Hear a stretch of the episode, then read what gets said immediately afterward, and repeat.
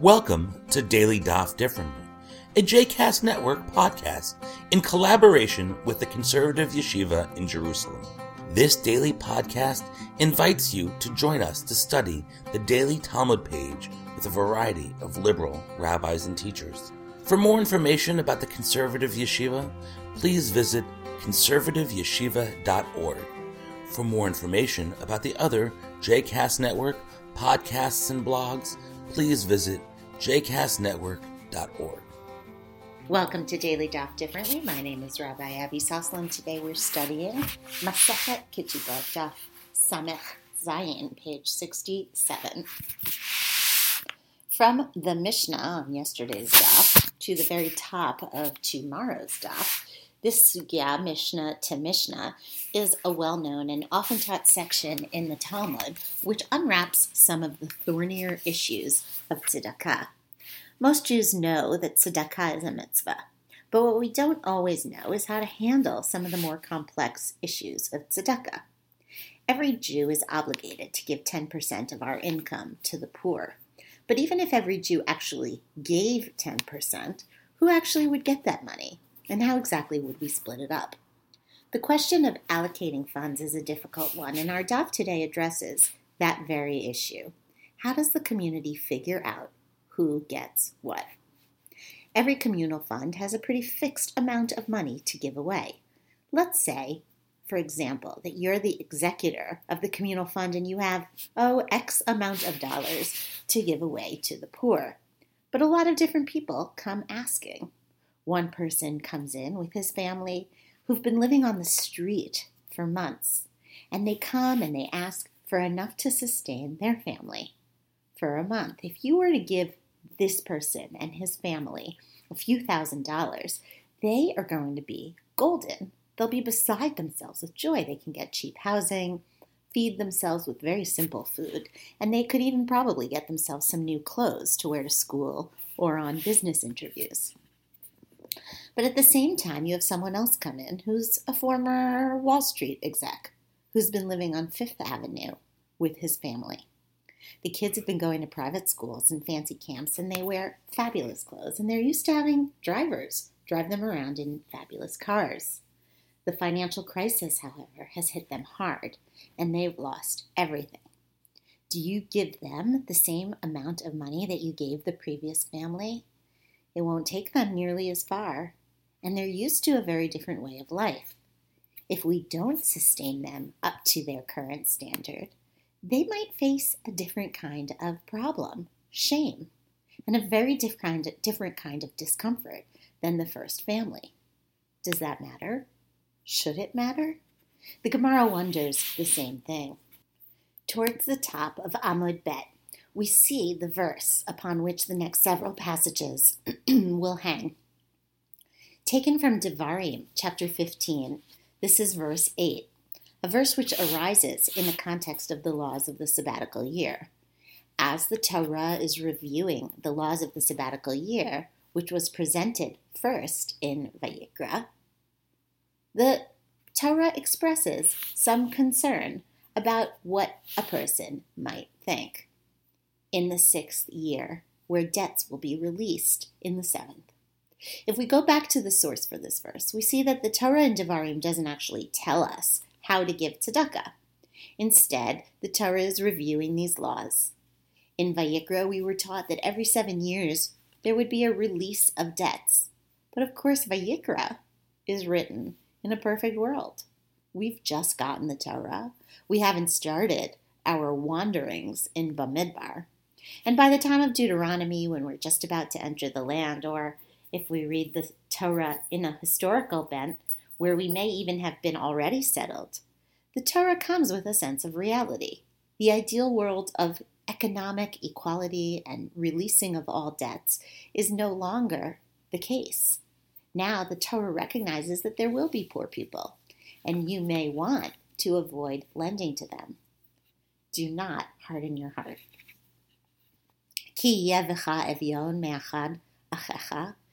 there is among you a needy person, one of your own brothers, do not harden your heart nor shut your hand from your needy brother. And then here, verse 8. Ki patoach tiftach et yadcha lo. Open, open your hand to him.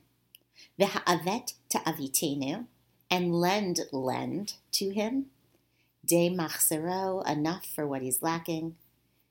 Asher yachsar lo, what he is lacking. It's an interesting verse. A lot of repeated words. Patoach tiftach, open, open your hand. Ha'avet ta'avitenu, lend, lend. And de machzero, asher yachsar lo, as much as he is missing, what he is missing. What are all of these repeated words? The first Tosafot on Amud Bet, which starts with the words V'chachamim omrim yeshlo, ask this very question on the words ha'avet ta'avitenu, lend, lend. They look at a number of other sugyot around the Talmud and other repeated words in the Tanakh, and they try to figure out, is this just written for emphasis? Dibra Torah Kilshon B'nei Adam, that the Torah sometimes just talks in the language of human beings and repeats words to emphasize them? Or does each word come to teach a different law? In the case of this last phrase of the verse, De Machzero Asher Sarlo, the Gemara suggests that in fact each part of the repetition actually comes to teach a different thing. Day, just like die or enough, just as much or enough for what he is missing. Day machzero. And then asher yechsarlo, what he is missing.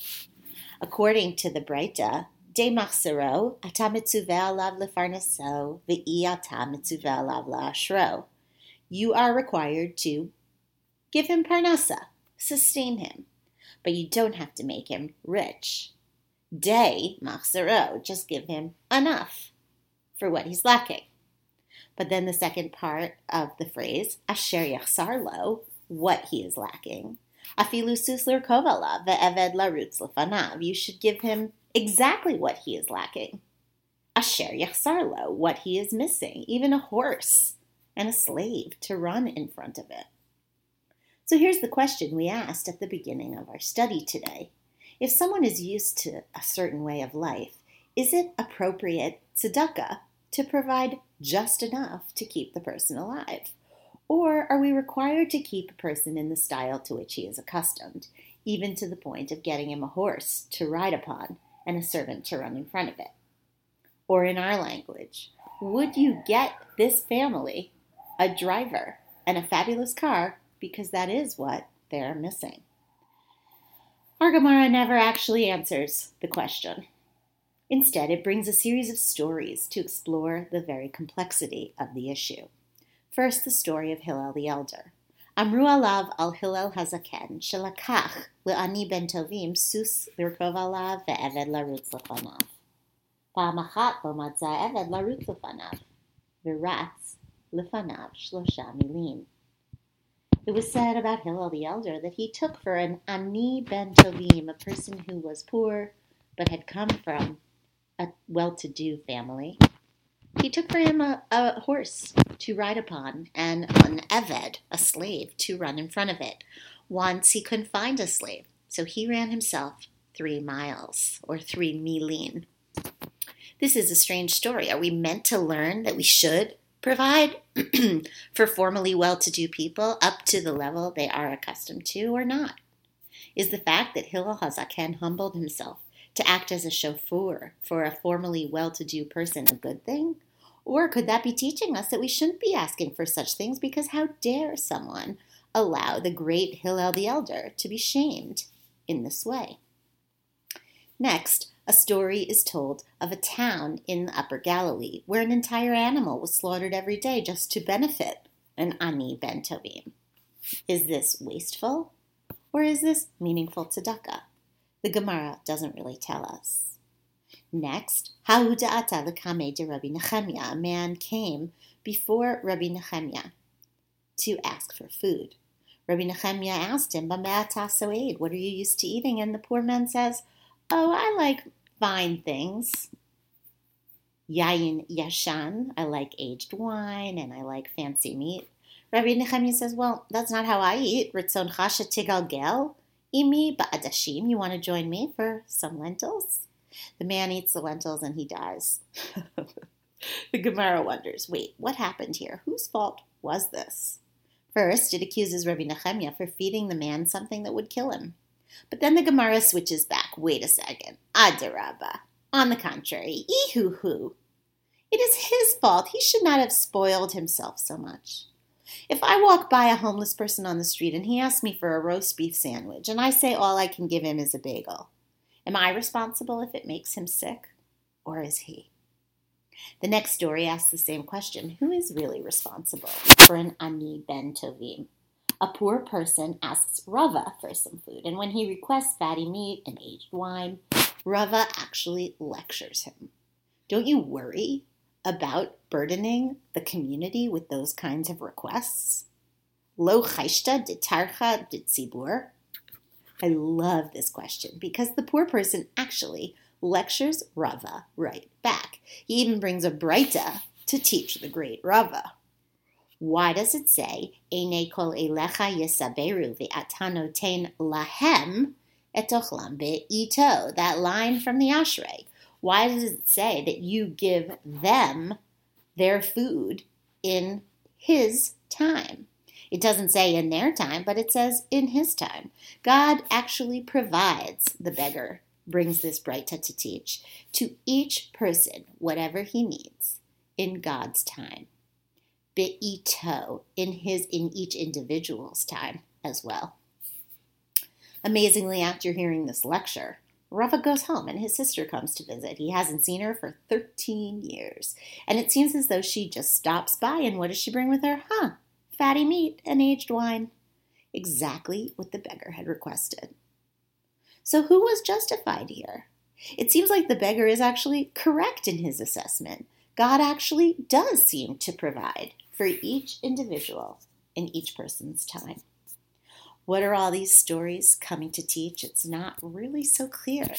Hillel Hazaken seemed to have believed you should give a person asher yachsarla, whatever he's missing. And the story of the people of the Upper Galilee seems to suggest you should not. You'll put the whole town out.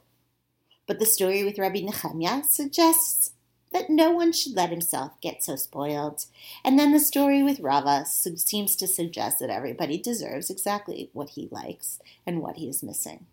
So, in the beautiful style of the Gemara, our Daf has presented a halachic idea and then explored how very complex it is, not with a series of stated opinions or laws, but with a series of stories, legal precedents, and tales that express the different angles of the situation.